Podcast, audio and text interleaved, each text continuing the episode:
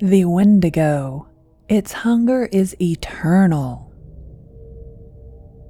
The wind was blowing the freshly fallen snow into swirling little clouds that spun around his bare calves, causing his skin to flake off in long, thin pieces.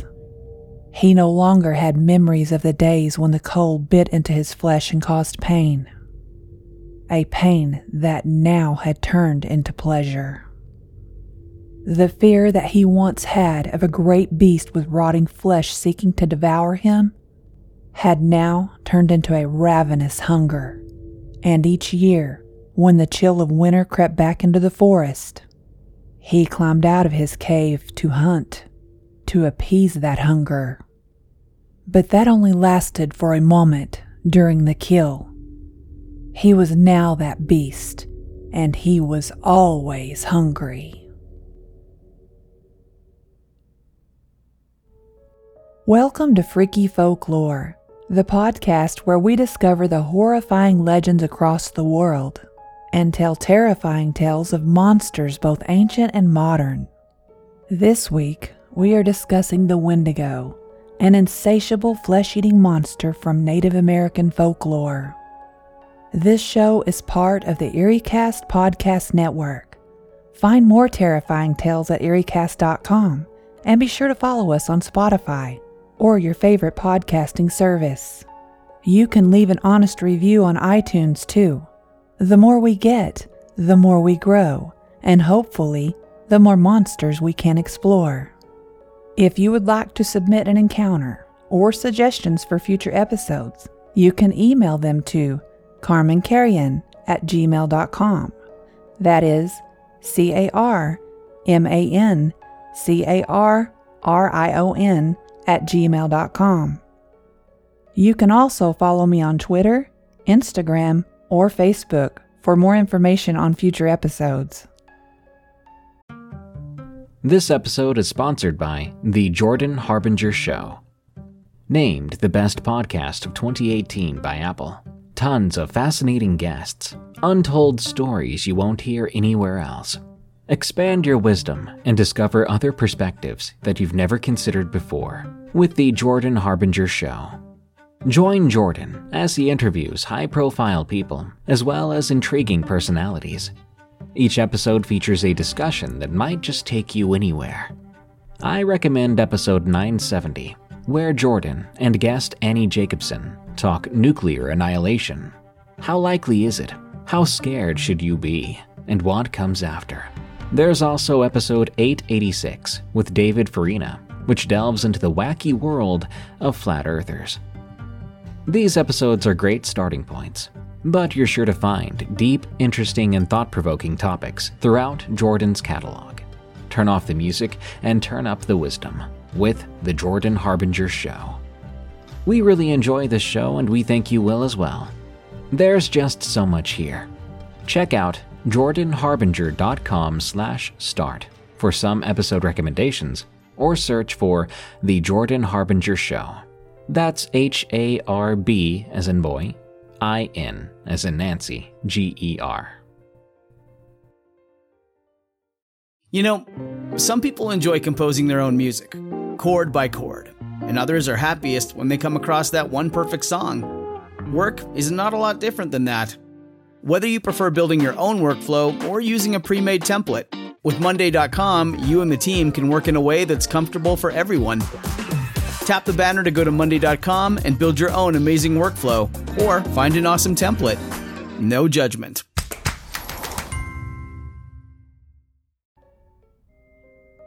At only 32, Ross had tasted success, and it was sweet. He had a beautiful wife, and they had two perfect little boys. After business school, Ross started a sporting goods business, and after he took the business online, he quickly made a small fortune. It wasn't always easy work, but it had paid off and it was worth it. Unfortunately, Ross fell victim to greed and addiction. A weekend trip with his college buddies would prove devastatingly fatal to his success and happiness. Ross hit the jackpot in Vegas he cashed out and went home $150,000 ahead.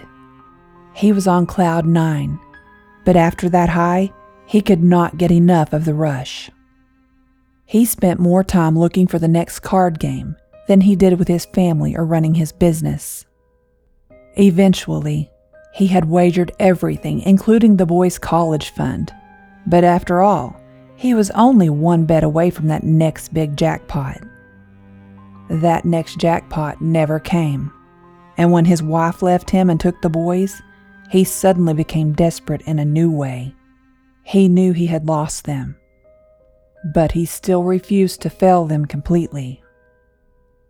He had only one way left to save his family from destitution a million dollar life insurance policy. Two weeks after his wife and kids moved out in early October, Ross found his way to the Rocky Mountain National Park in Colorado. Accompanied by his two best friends, Matt and Grant, they set out on a week long hiking trip.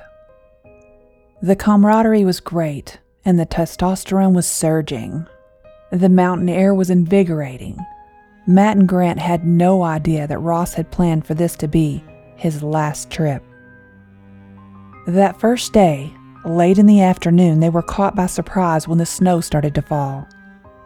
The forecast had not called for snow, but that was not unusual. In the Rocky Mountains, the weather could change very quickly. By the time that they had stopped to set up camp, the snow had stopped also, leaving only a thin, soft blanket on the tree branches. The guys had hiked a little ways off the trail to set up camp, just far enough to go undetected by park rangers. Hikers were not allowed on the trail after dark in this area. Camping was prohibited, but this wasn't their first time, and this little violation of rules added to the adventure. They pitched their tents and waited until it was almost completely dark to light the campfire to ensure that there were no rangers or hikers left on the trail who might catch them. They had packed military rations for their meals, but after they ate, even with full bellies, the cold wind was starting to have more of a bite than they could stand. The friends said goodnight and retired to their tents. Ross zipped up his sleeping bag and wiggled down into it until his face was covered. It was colder than he had expected, but that was good, because when the time came, it would be quick. Soon he was warm, and Ross drifted off to sleep, thinking sadly that he would never be able to bring his sons on one of these trips. But he still believed he was doing the best thing for them. He was dreaming he was in the woods and the boys were crying. He could hear them, but he couldn't see them. He looked all around, in every direction. His heart began to race, and he began to call out to them when suddenly the crying turned to screams. He sat bolt upright, dripping with sweat. It wasn't real, but it had felt so real. He could still hear their screams, only they didn't sound like screams anymore. They sounded more like a howl.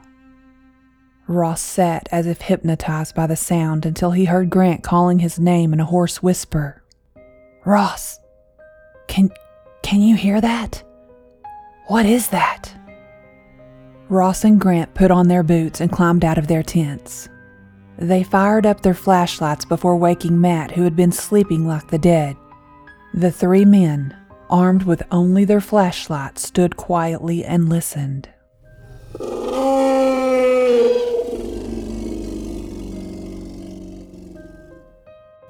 The howling seemed far away at first, but slowly seemed to get closer. The closer it got, the more it changed. It was hard to describe. It was like an angry bear, but it had a demonic quality that made their blood run cold. Ross rummaged through his backpack until he found his cell phone. He wouldn't call for help until he was sure they were in danger. He may have planned a one way trip for himself, but not for his friends. Grant rekindled the fire, not only for warmth, but in hopes of keeping whatever was out there at bay. For the next few hours, the three men sat there huddled around the fire, listening as this unknown intruder circled their campsite. Right before sunrise, they heard branches snapping, and it was silent for a few moments before what once had been a growl was replaced by a sadistic roll of evil laughter.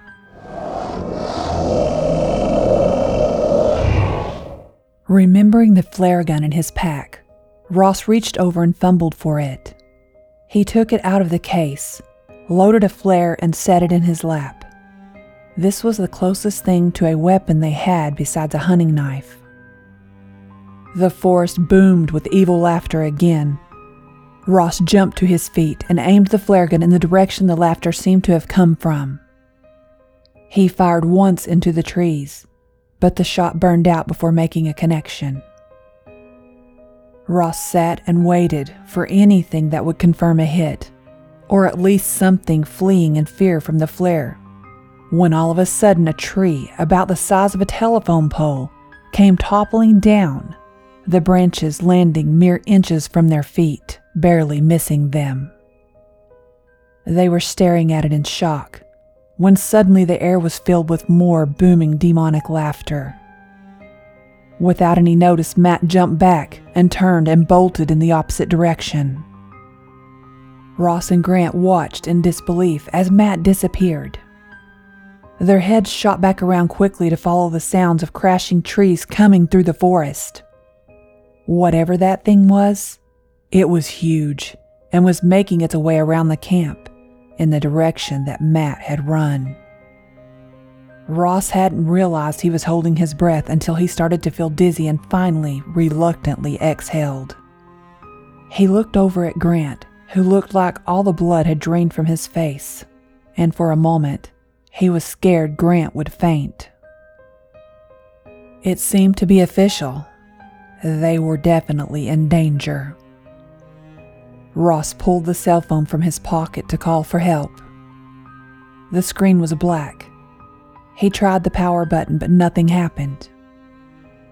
Grant had been watching him, and when he realized the problem, he dug his phone out of his coat pocket. He tried to turn the screen on, but nothing happened.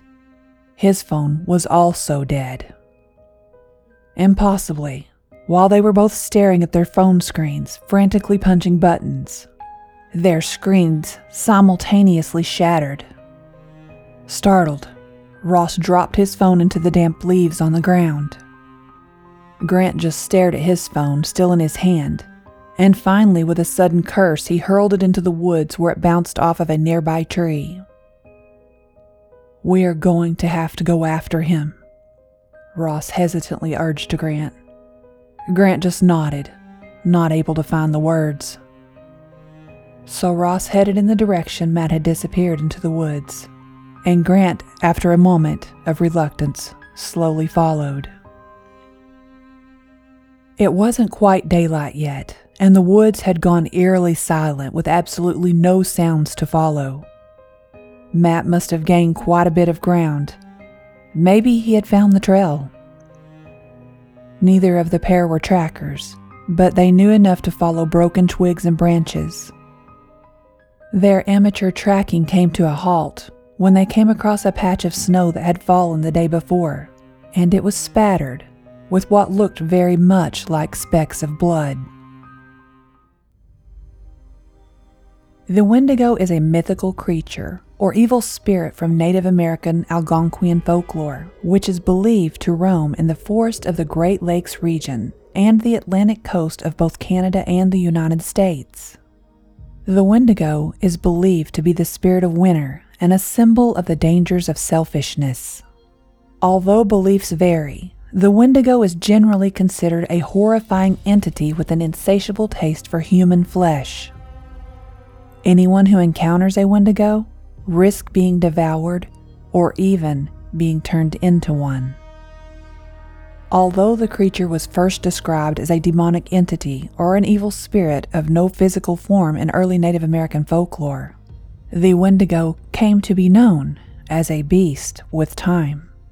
According to Ojibwe folklore, Wendigos are giant creatures with a slender body, taller than 14 feet. The reason behind why they look so slim, but also so big, was explained with the most famous trait of the creature never ending hunger for human flesh. Legend is that wendigos are never satisfied and never full, no matter how much human flesh they consume.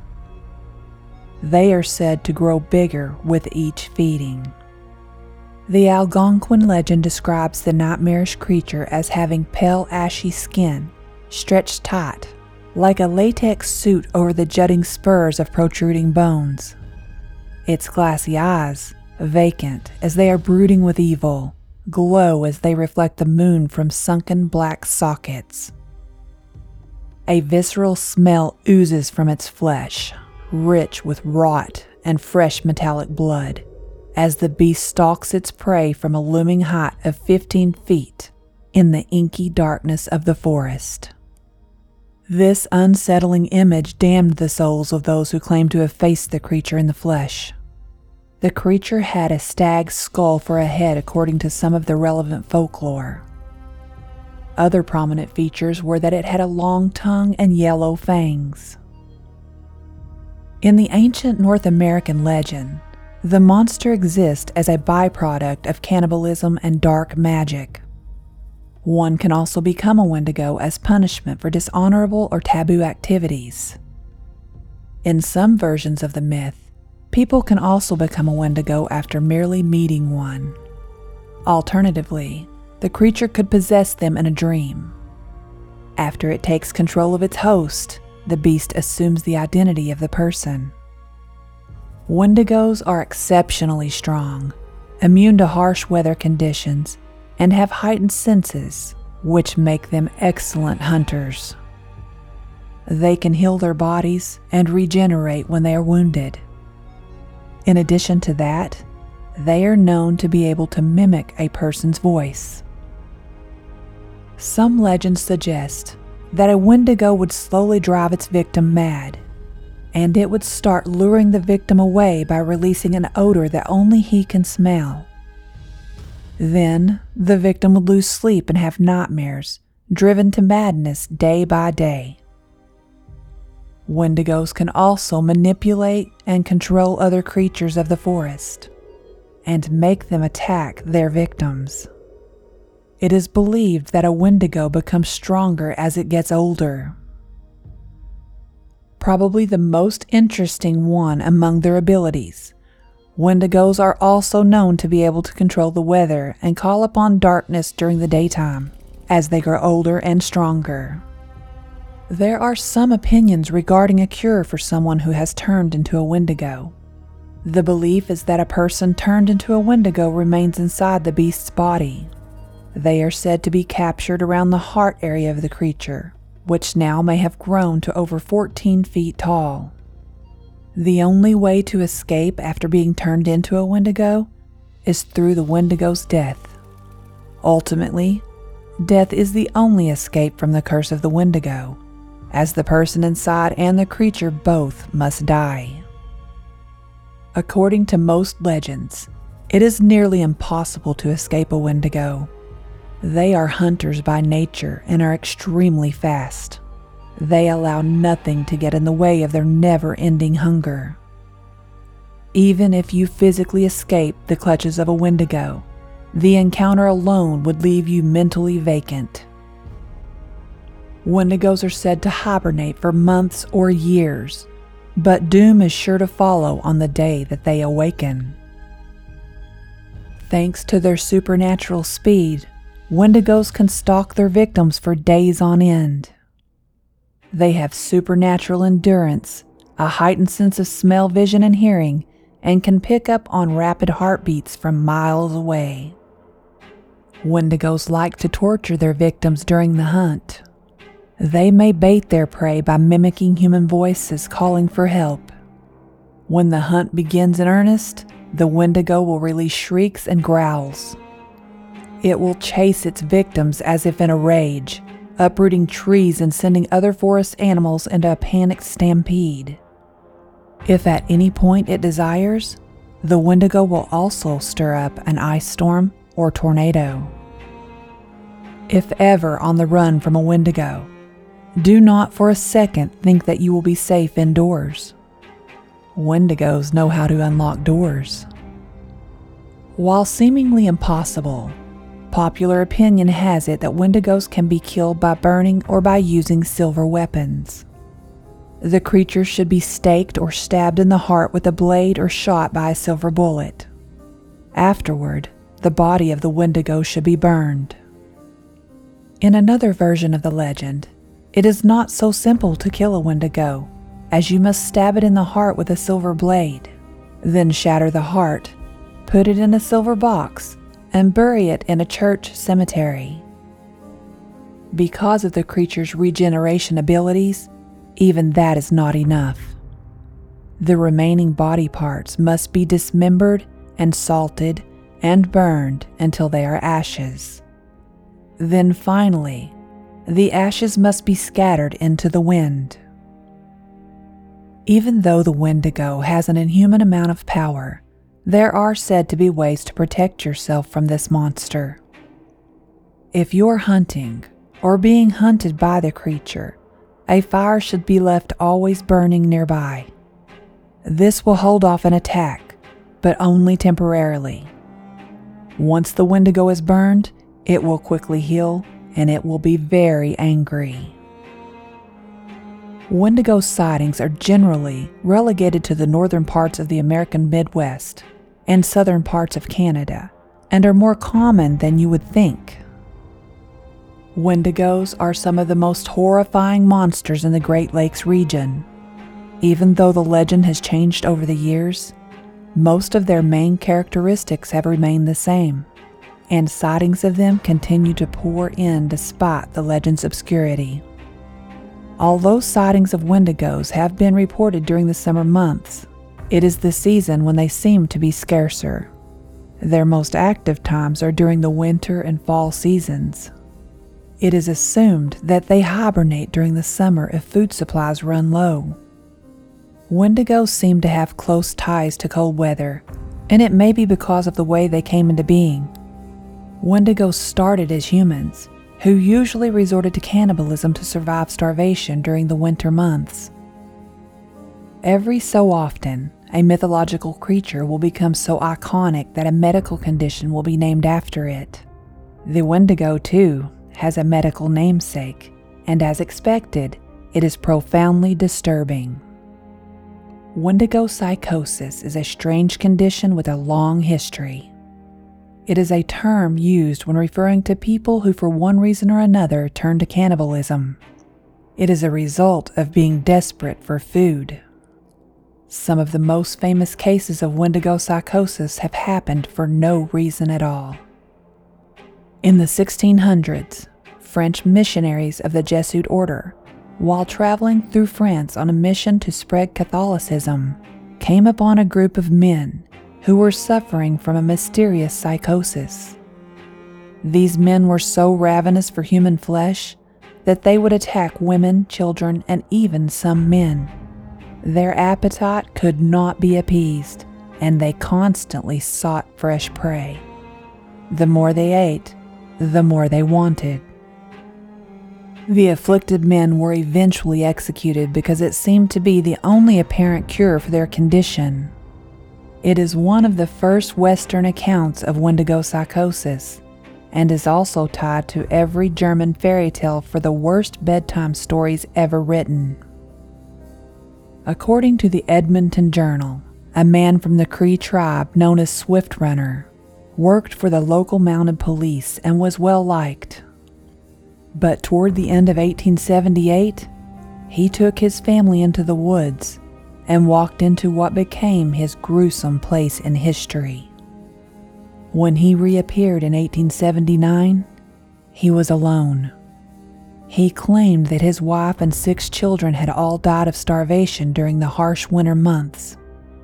The police, however, could not help but notice that the man himself didn't look like he had missed a single meal.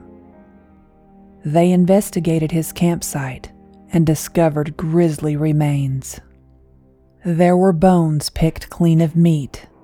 Some even had the marrow hollowed out. There was a skull with a shoe jammed inside of it. When confronted about the crime, Swift Runner confessed to having killed and eaten his entire family. Swift Runner's story went on to become the go to example of Wendigo psychosis, since it's believed that he had ready access to means of survival besides slaughtering and consuming his entire family. The full truth will probably never be known, and the world's most famous Wendigo was executed in late 1879 in Alberta's first government sanctioned hanging. There are hundreds, if not thousands, of Wendigo sightings on record. Most people are not sure of what they saw or heard, but the overall description fits. The number of sightings and the horrors of the Wendigo leave many people afraid to go into the woods. An anonymous post on No Sleep's Reddit was made by a man who believes he had such an encounter. He stated that he and his girlfriend and their three year old son were attacked by something that, after doing his research, he believes was a Wendigo. He claims that while on a camping trip in the northernmost Washington area, they were warned by some other campers of strange noises and a pale creature that could mimic voices and sounds of people who weren't talking. Before heading to their campsite, they had also been set on edge by a park ranger who seemed very tense and uneasy, who stopped them to tell them to be careful and stay safe. Upon reaching their campsite, nothing was out of the ordinary and they decided the other campers were just trying to scare them. They immediately got a fire ready to light and set up their tents. After a quick snack, they decided to get the lay of the area, so they hiked around for about an hour or so. Everything seemed normal on the hike until he saw something farther down the path that they were on. They walked closer to investigate and saw drag marks. He said there was a whole outline and a dried pool of blood. Shaken, they rushed back to the camp and restarted the fire quickly and hurried back into the tent. They were too afraid to leave, as it was dusk at this point, so they stayed inside the tent and put their son to bed. Eventually, from exhaustion, they fell asleep. He assumed that what must have been hours later, he awoke to a faint rasping sound that sounded like a child crying. He gazed outside in confusion and saw the outline of a creature that looked like a buck, standing over something. He guessed that it seemed to be about 20 feet away, but after a closer glance, had unnaturally long limbs for a buck and was eerily tall. In sudden fear, he shot at the creature with a rifle he had brought along and heard a loud, blood curdling cry. His girlfriend, hearing the shots, woke up screaming and he tried to explain what he had seen and heard. To his surprise, when he looked back to see if the animal was gone, it had not moved an inch. Instead, it was looking right at them and slowly began to speak in a demonic type of voice. It said, I need more children. Suddenly, his girlfriend started screaming that she couldn't find their son and then abruptly they both blacked out. The next morning, when they finally awoke, there were park rangers in their campsite. Their son was still missing, and they told the park rangers what had happened. Strangely, they seemed to believe them. He claims that the older of the two whispered into the other ranger's ear, and what he swore the man said was, It is getting bolder a massive area search was formed, but after three days of volunteer rangers and search and rescue scouring the woods, there was still no sign of the young boy. The Wendigo has become a fixture in North American pop culture and is a frequent subject in film and literature all over the world. It is featured in novels such as Rick Yancey's The Curse of the Wendigo and a novel turned movie, Stephen King's Pet Sematary. There is even a new movie set to debut in October 2021 titled Antlers, based on the short story The Quiet Boy by Nick Antosca. The Wendigo has also made appearances on the popular TV shows Supernatural, Grimm, and The X Files, just to name a few. And no monster is truly a legend until it has conquered the big screen, the small screen, and the gamer's screen. If you are a fan of the 2015 video game Until Dawn, you have probably had the privilege of experiencing a Wendigo attack. In the game, the Wendigo will render you immobile, strip your skin off your entire body piece by piece, and then keep you alive while it feasts on your organs, one piece at a time. This episode is sponsored by June's Journey. What is horror to you? Monsters? Murder? Mystery? Well, if human monsters are your thing, June's Journey is the game for you, albeit in a more light-hearted tone. June's Journey is a hidden object game with a thrilling murder mystery set in the roaring 20s. You play as June on the hunt for your sister's murderer. Discover clues through exciting hidden object scenes with beautiful and atmospheric illustrations and music. Victory brings you closer to new plot points and suspenseful answers. When not hunting for clues, you can customize your own luxurious estate island with gardens, buildings, and decor. Or chat and play with or against other players too, in the Detective Club, where you could even put your skills to the test in the Detective League. June's Journey is both relaxing and fun to play. With my busy schedule, I find it's the perfect game to pick up and play whenever I've got a free moment. It doesn't demand too much time, and it's pretty satisfying solving puzzles quickly and unlocking new clues. Can you crack the case? Download June's Journey for free today on iOS and Android. Wyndham Hotels and Resorts makes travel possible for all. Whether it's the long haulers looking for a great cup of coffee, a roomier rest for the on a whim road trippers, or a place to make summer memories with the whole family. No matter who you are, where you're going, or why, with 24 trusted brands to choose from like La Quinta, Days Inn, and Super 8, your Wyndham is waiting. Get the lowest price at wyndhamhotels.com. Restrictions apply. Visit website for more details. It's Kaley Cuoco for Priceline. Ready to go to your happy place for a happy price? Well, why didn't you say so? Just download the Priceline app right now and save up to 60% on hotels. So, whether it's Cousin Kevin's Kazoo concert in Kansas City, go Kevin, or Becky's Bachelorette Bash in Bermuda, you never have to miss a trip ever again. So, download the Priceline app today. Your savings are waiting. Go to your happy place for a happy price. Go to your happy price, Priceline. Ross and Grant had followed the trail of blood here and there for what seemed like hours. The weirdest thing was they could never find any footprints, and it was starting to snow again, so soon they wouldn't be able to follow the blood either. They were about to give up hope and go for help when they thought they heard someone yelling. It sounded like it could be Matt. It was a cry for help, and when it came again, there was no doubt it was Matt. They trudged through the deepening snow in the directions Matt's cries were coming from, afraid of what they were about to find, but anxious to help their friend. Just as they reached a clearing in the woods, Matt's cries stopped. But to their relief, directly ahead was an old hunting cabin. It was in poor shape. A tree limb had broken, probably under last winter's heavy snow, and left a gaping hole in the roof.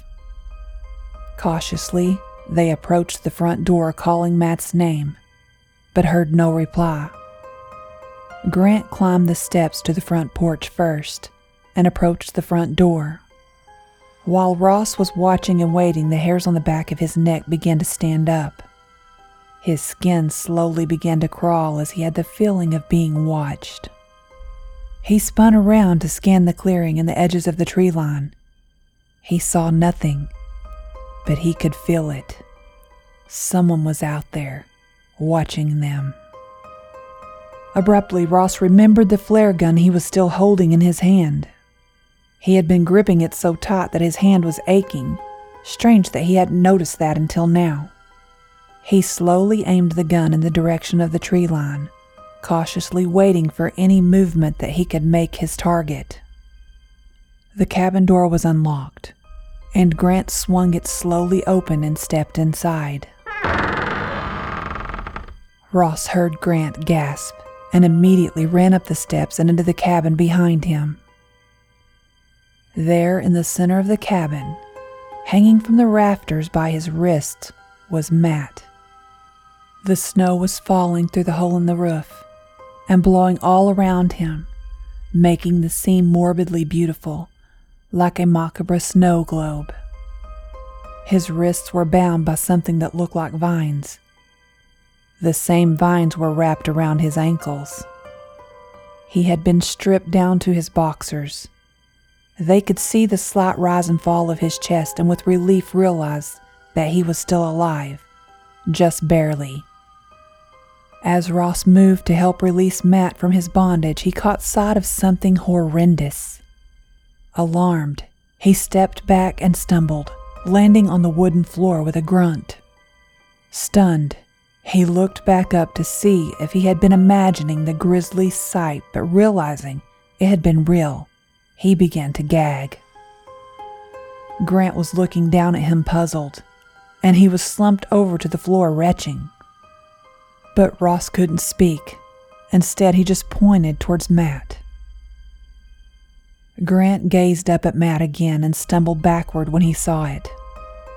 Matt's legs, from his kneecaps up to the bottom of his boxers, had been skinned, and the muscle had been cut out as if it had been filleted by a butcher. The two men were staring in horror when suddenly the cabin door slammed shut. The wind had begun howling by now and must have gotten a hold of the door. Ross had just begun to gain his composure and quickly stood back up. Grant was still staring at the door. Ross looked over at his friend and could see the fear building in his eyes. Grant, focus. We have to get him down and patched up.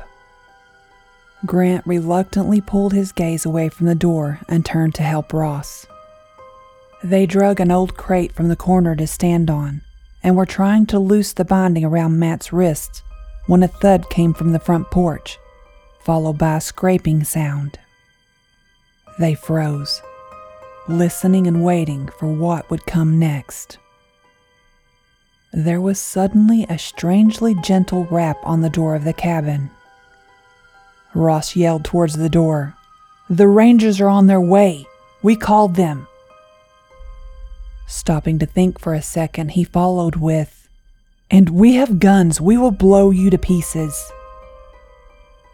It was silent for a moment, like whoever was on the other side of the door was thinking of what to do next. Shockingly, a familiar child's voice began to speak to Ross through the door. Daddy, it's me, Ben. I don't want you to die, Daddy. Open the door and I will take you back home with me. Ross knew immediately that this was not his son, but a strange feeling was taking over his mind and body. He knew, as soon as he took that first step, that nothing could stop him from opening that door. He was no longer in control. He felt the twinge of a strange desire that he had never felt before. Grant was yelling, but he couldn't understand him. He seemed so far away. Ross twisted on the knob, and as the door swung open, the wind blew in a blinding cloud of snow engulfed with a suffocating stench. As the snow cleared, Ross could see a tall figure standing in the doorway, too tall to be human. He slowly raised the flare gun and aimed, but like a fluid motion, all the strength drained from his arm and slowly melted to the floor, where the gun landed with a soft thud. Ross began to feel like he was vanishing and didn't feel any pain when his body crashed to the floor. As a large, rotting, inhuman face stared down at him, thoughts of his family flashed through his mind.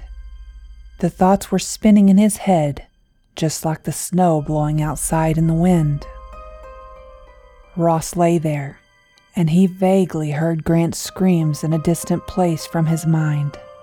He slowly became aware of a growing pit in his stomach, a pit full of need, greed, and longing. It was a deep, dark pit, and it was beginning to fill up, not with fear, but with hunger.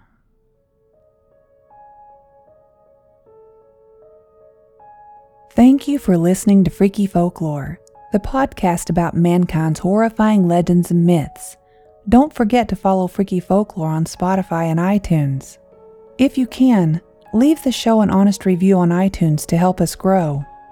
Freaky Folklore is part of the EerieCast Podcast Network, the home for listeners who love to feel scared.